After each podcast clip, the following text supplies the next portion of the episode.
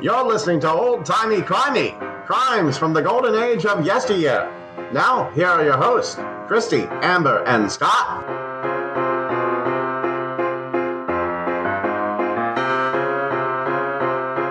So it's old timey crimey.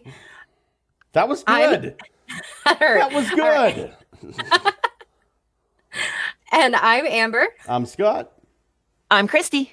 And today we are going to be talking about Stephanie St. Clair. So my sources are Wikipedia, the Mob Museum, rejectedprincesses.com, and Refinery29. Rejected princesses again. Yes. Somebody had some fun. Okay, so I love that website. Um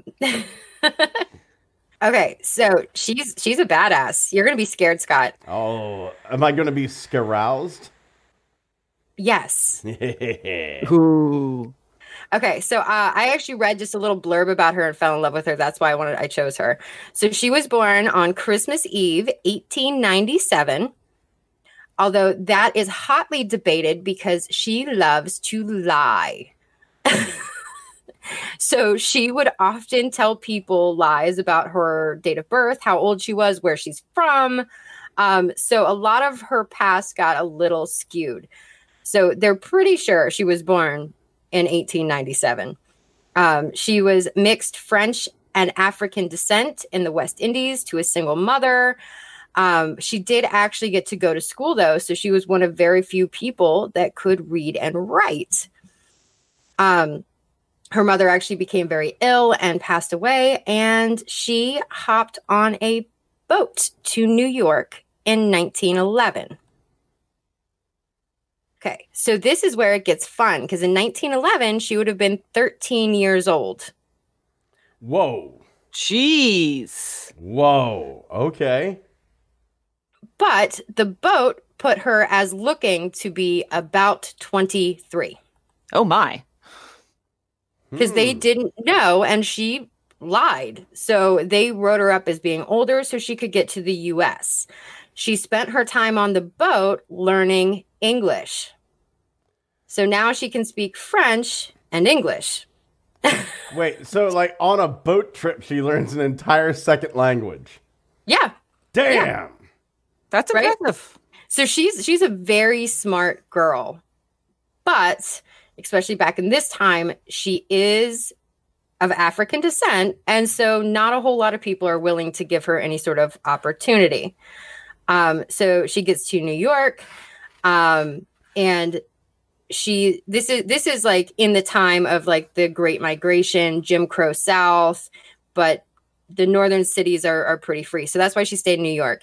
And she actually went to Harlem. So, first, she fell in love with a small time crook named Duke.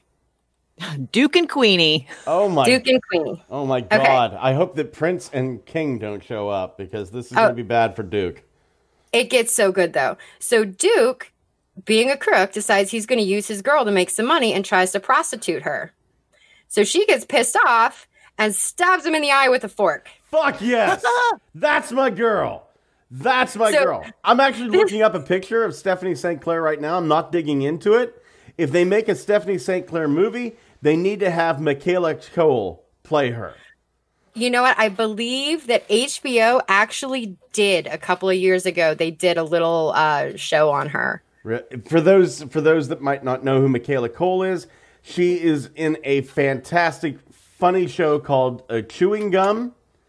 And honestly, this woman should be the next Doctor. Okay. So anyway, and, and there's lots of pictures of her, and I'll get to that later. But um, so she stabs she stabs her boyfriend in the eye and she leaves New York. Does She he, hops on a bus does and he- she's like, fuck this, I'm out. Does he lose the eye, or is it just kind of like does he live with a fork stuck in it for the rest of his life? You know what? I'm sure he lost the eye because to to get a fork stuck in your eye, I'm pretty sure, especially in in the early 1900s, you weren't saving that. This Um, is this is true. You are. Yeah, I don't think we're saving it now. Yeah. Uh, so anyway, she hops on a bus. She leaves New York. She's she's gonna go down to like Louisiana and start over again. She's like, whatever, I'm out. But She doesn't get there. The following night, when she was on the bus, the bus was stopped by the KKK. Oh no. Oh, Jesus Christ. Those bastards. Several black passengers were hanged or burnt alive in front of her. She was raped repeatedly. And uh, she went back to New York because she didn't have anywhere else to go. Oh no, poor girl. My goodness. Christ. Jesus Christ. What a dark time in American history. It, it really is, but like I, I found a lot of light in this because she had a very rough life. So she's she's very young. She doesn't have anybody. Her mother dies. All this shit happens, and she this is a survivor. So we're we're gonna we're gonna keep on going. So yes, that was very bad. So but she returns to New York and finds out that her boyfriend Duke has also been shot.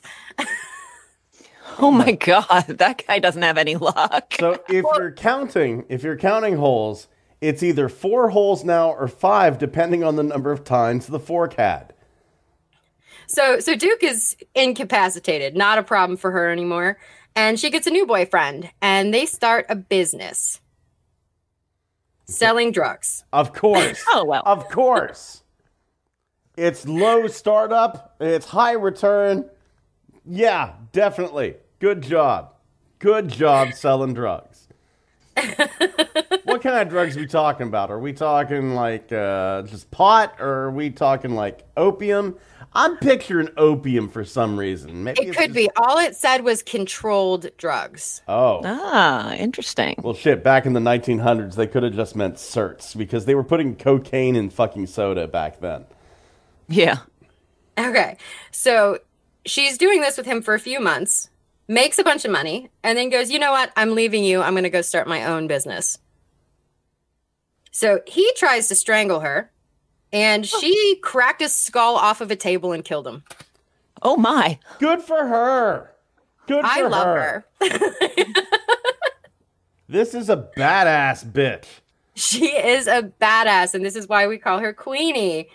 So then she became a leader of a local gang called 40 Thieves and ran extortion and theft rackets. Wait. I love that gang name. That is so many gang names seem to be trying to obscure it, but this is just like, no, this is what we are and how many of us there are. There's 40 of us, and uh, shit. This sounds like something out of a Tarantino novel, doesn't it? I know. I love her so much. So um, she was actually described as being arrogant, sophisticated, and educated.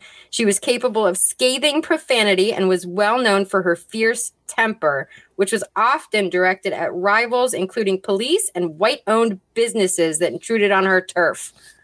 Damn. You better stay off Queenie's turf.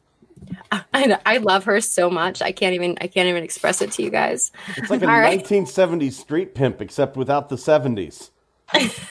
I know, like this is back in a day where women did not do this kind of stuff, and she was running a, a friggin' gang.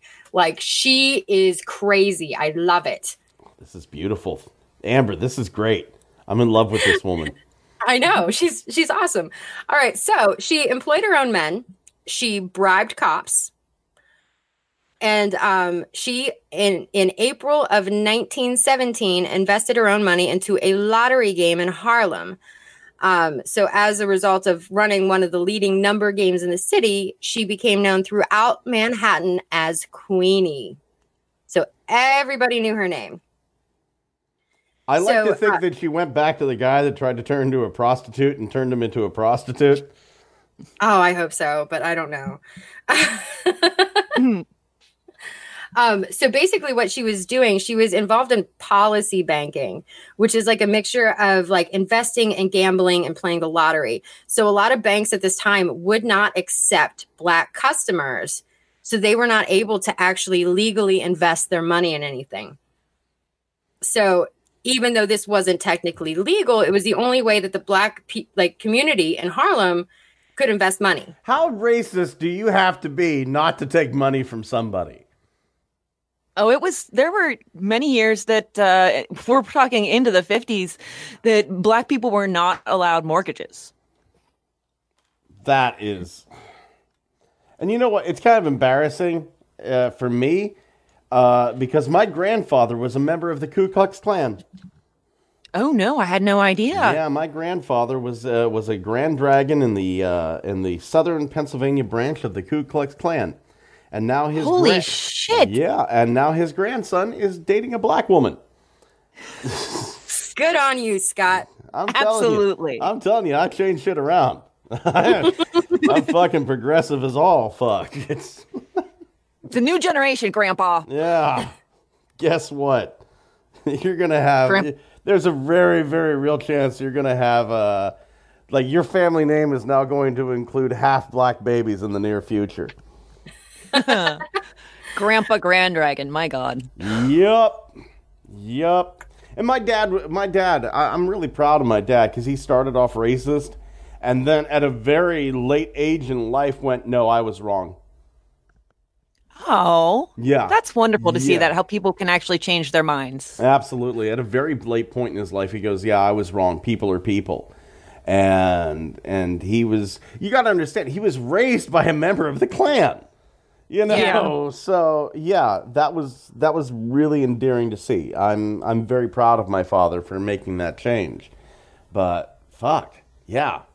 How like I said, how racist do you have to be to not want to take money from somebody? Yeah. But on top of this, Queenie was big on addressing race politics. She wanted change and she was going to make it happen. So she was super community oriented. She would put out numerous newspaper ads um, with her own money, telling her neighbors about their rights, advocating for voting rights, calling out police brutality. Uh, she spent a lot of money on community projects like a legal fund, a legal fund to help French-speaking immigrants. Um, she took really good care of her employees, made sure they were always dressed impeccably, Hmm. And and was apparently just wonderful to her neighbors. And I thought this was actually really interesting. So she lived in the same building as many other neighborhood luminaries. Uh, C.J. Walker, W.E.B. Du Bois, and Thurgood Marshall were some of her neighbors. You're let your Pennsylvania show for a second. Shush your face. Du Bois. Well, whatever. Um, so anyway, um, she was one of the only females involved in the number games, and she she had a lot of people working for her. She was hiring a lot of local people to work for her and improve their own standings. So she's kind of like, well, Queenie. She's Yeah. She's really like helping people out. she's I mean, aside person- from her boyfriends. she's a person that gets shit done. People respect the person that gets shit done, and I'm respecting Queenie. She's looking more Okay, and more attractive to me as the as the story goes on too. But a quick recap now. So she has already stabbed somebody in the eye and killed a boyfriend and is running a very illegal thing and bribing police officers. So she's not doing things the right way, but she's also taking care of a lot of people and they want to protect her too. So now we're getting into a little bit more of like Great Depression kind of times. So when the economy tanks, the white mobsters' profits plunge and they begin edging into her turf in Harlem. And it's it's not only that, it's also prohibition ended and then you know you you had the depression as well. So those things kind of coincided and that was also I mean she's doing is she still selling drugs at this point? Uh, she's not doing drugs. That was that was with her boyfriend. That was the first little business. She made enough money to start her own business and then killed her boyfriend. Okay. So but at this point the the gangsters who had been selling uh alcohol illegally would be looking for new profit points in addition to depression they're also just like we don't what we sold before we can't sell now because it's not illegal so it's not as profitable so uh drugs and gambling it is Yeah, well, okay. So they started like all, all the white gangster mobster guys started coming into her turf. One of the big ones was Dutch Schultz. Ooh, that's a pretty big uh, that's a pretty big fish to attack. Well, he began making phone calls threatening her, kidnapping and murdering her men, buying off police, and at one point got her arrested. So, mind you, she's been placing all these ads, and these ads are gorgeous, by the way, if you get an opportunity. Um, she would place like half page ads with like a picture of herself dressed to the nines with jewels and fur, and then write whatever she wanted underneath it. And so she actually responded to the death threats in one of these ads with I just laugh at them because such things sound silly to me. Wow. She's got brass ovaries. She really does. So she like just dresses up, takes a picture, and then writes like like just throws shade at everybody. We're like, whatever. I I love her too. This is this is awesome. Great. This is great. Okay, so Schultz wasn't done though. So St. Clair, our queenie, her revenge was very swift and very brutal. So um when when he sent somebody to intimidate her, an underling, um, she put the underling in a closet, locked him in, and then called four bodyguards to take care of him. Oh no. We're not talking about like, you know, like tea and scones, are we? Probably not, no. We're talking bullets. And- and- so then while they're doing that, she goes out and attacks and destroys the storefronts of any business that Schultz betting operations ra- were run- ran in. Okay, so she goes and attacks all of Schultz's business where he's got illegal stuff going on, and then tips off the police to all of his operations, which led them to raiding and, and clearing his house, arresting 14 employees and seizing $2 million from Schultz. Oh my god, she's such a badass. I'm in and love with this then- woman. I want to have babies with this woman so that my my seed will be powerful. I want to have babies with this woman. I know. But then she's not done yet. She goes and brags about it to the press so everybody knows it was her. Holy shit. That's the right. ovaries I on her. it. What you gonna do about it, huh? Come get some, Dutch bitch. Dutch Schultz, I'm sure, had tons of enemies that could have been the one behind it. So to come out and say, yeah, it was me, like that's absolutely just amazing. So like I, I love her so much because she's crazy. It's great. It's fucking Um, insane. So after that, the, the police that were actually police were like paying attention to her. So she tried to calm down. Um, she kind of gave her business to her right hand man. His name was Bumpy Johnson, Of course it was. which is the worst name ever. I've heard worse. Bumpy Johnson. Yeah, I've heard worse. That's a that's a bad name, man. It's also fantastic. It really is. Oh, Oh my poor, God. Poor Bumpy. So anyway, she gives she gives her business to him. Um and her former enforcer then negotiated with Lucky Luciano. There's some big names here. There are. Yeah, these are like Uh, people that we're going to do like full length episodes on at some point. Yes, she was like the undercurrent of a lot of this. So Lucky took over Schultz's spots, and then a percentage of that money went to Bumpy. Lucky So- and Bumpy and Queen. It's a children's show. It's weird. A Um, horrible, horrible children's show. But basically, when they did this, the Italians then had to go to Bumpy first if they had any problems in Harlem. So Luciano realized that the struggle with the five families was hurting the business and uh, decided Schultz needed to go. So Schultz gets shot in the gut in 1935 by orders of the commission. But it was in the gut, so he lived nearly a full day. And in that day, Queenie took the time to send him a telegram to his bed as he was dying that stated, As ye sow, so shall ye reap. Damn. That made headlines across the nation. Queenie was petty, and I love her. I know you're going to be dead soon, but I just want to make sure that you realize as you're dying, you dick. Pretty much, right? Like cold blooded. Oh my goodness. Dick. All right. she's so she's just wonderful and I love her so much. All right, so she has at this point we're we're still good. We're still going. Um even if she had nothing to do with the murder, she just felt the need, I guess.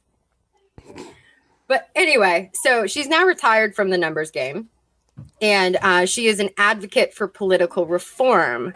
She ends up pairing up in the late 1930s with her husband, Sufi Abdul Hamid, Whoa. Wow. known as Black Hitler for his Whoa! Semitic Nazi fashion of activism. My God. Whoa! this woman's life is crazy. Um, so Hamid was very eccentric, cape and turban toting militant activist. Um, he organized campaigns to boycott businesses that didn't employ black people. He ran a, a mosque. Um, he claimed to have been born in Egypt, but he was actually from Chicago. Um, so yeah, his his nickname was Black Hitler. Um, This So is the marriage- worst 1970s black exploitation movie ever. It gets so crazy. Like it's like a soap opera. Like I feel like this is not a real person's life, but it it was. Um, so among other things that Hamid claimed, he also claimed to be descendant of the Egyptian pharaohs. Uh, of course. yes. I mean, why, Uh, why not at this point? Yeah, why not? Um, so he was actually uh cheating on Queenie. Oh, come on. Why would you Uh, it- cheat on a princess like that woman? Because he started cheating with a black fortune teller known as Fu Futtam. Oh, well, yeah, now it all makes sense. Um, but they were still married, and up until Queenie shot him. Of course. Like, who, Um, who did not see this coming? hands are all hands are all uh, down. I bet the fortune teller didn't. Last words. Why didn't you warn your daddy, Black Hitler? Uh. But okay, so uh, well, the the the woman he was cheating with claimed to be Asian, Asian, but her real name was Dorothy Matthews, just for fun there. Um, so she was not who she said she was either. But uh, the two of them tried to run away together and using Queenie's money start their own number business. Big mistake. You don't So- take cash from the queen. Well, Queenie says she didn't shoot him; she shot at him. That's I love the I love the distinction there. uh-huh. three times. And she said the closest she came to hitting him was nicking his teeth. Yeah, that's called a, a, a headshot. Like if if it's to the point where the only thing that fucking saves you is your dentures, that's called that's attempted murder. Well, and that's what they charged her with. And she insisted, and this was her defense if I wanted him dead, he would be dead. If I was on the jury, I'd go, you know what? I believe her. Um, so during the trial, it comes out that her husband's name was actually Eugene Brown. Nobody is who they say they are. No, and his mistress peddled potions, apparently. Of course, a fortune teller's going to peddle po- potions. But thanks to an all white jury, she did go to jail. But just for a little while. Um, somewhere between three and 10 years, the story gets a little hazy. Um, but she did go to jail for a little while. And then after that, had a pretty quiet life. Um, her ex husband died in a plane crash a few months after her arrest. That's not suspicious at all. No, no, I mean that's fine. Um, and and the mosque that he ran became a dance hall featuring a one-legged dancer. That- That's no, that's called a hopper. that's called a hopper. Can't really do those rocket kicks too well. Well, I mean, if if she has a pole, I guess she could do every other one. There you go. Yeah, so maybe she was good at. it. We don't know. Um, There's got to be film. There's got to be film. Um, so anyway, she she lives the rest of her life pretty quietly and still pretty wealthy. Um, and eventually Bumpy went to live with her um and write poetry. That's what he really wanted to do. So um Bumpy lived with her until 1968 when he passed away from a heart attack, and 18 months later, she died quietly uh, just before her 73rd birthday. Aw, I wanted this woman to live forever. Well, I mean, she made it to 1969. This like, true. she she had a pretty good life for ha- as hard as she lived it Um, but there was one fun little interview tidbit. Um, so the widow of Bumpy Johnson, which is weird because it says the widow of Bumpy Johnson, but he was living with Queenie. So I'm not sure what happened there. But she described Queenie as a woman not afraid to kick off her expensive high heels and go toe to toe with any man or woman insolent enough to insult her breeding and character. God, I That'll this that woman. sums it up. That about sums it up. So she uh, was a badass, only went to jail for a little while, considering, and uh, was just all around pretty damn awesome. Hell yeah. Hell yeah. Yeah. And that's all, folks. Damn. I, I like And- myself some Queenie. Yes, yes. Fantastic job, Amber. That was wonderful. I was like on the edge of my seat all the whole time. I love her. She was such a badass. I was like, what's she going to get up to next? If I wanted him dead, he would be dead. Yeah. And then she punched an elephant in the groin because Like, if anybody would, I bet she would. Like, I feel like she would fight a kangaroo just for fun. yeah. yeah, Yeah. totally. Yeah. Girl liked a challenge. Yeah, no, she really did. And she threw down when she had to. But I mean, the most impressive part is just where where she's at in time because this this is a black woman in a time where women aren't respected and and African Americans are not respected. So like for all the success she had coming from nothing over on a boat and then ending up wealthy and privileged is awesome. Uh, by the end of it, she actually spoke at least three languages that we knew. She spoke English, Spanish, and French. Four. Wow. And badass. And badass, yes. Nice.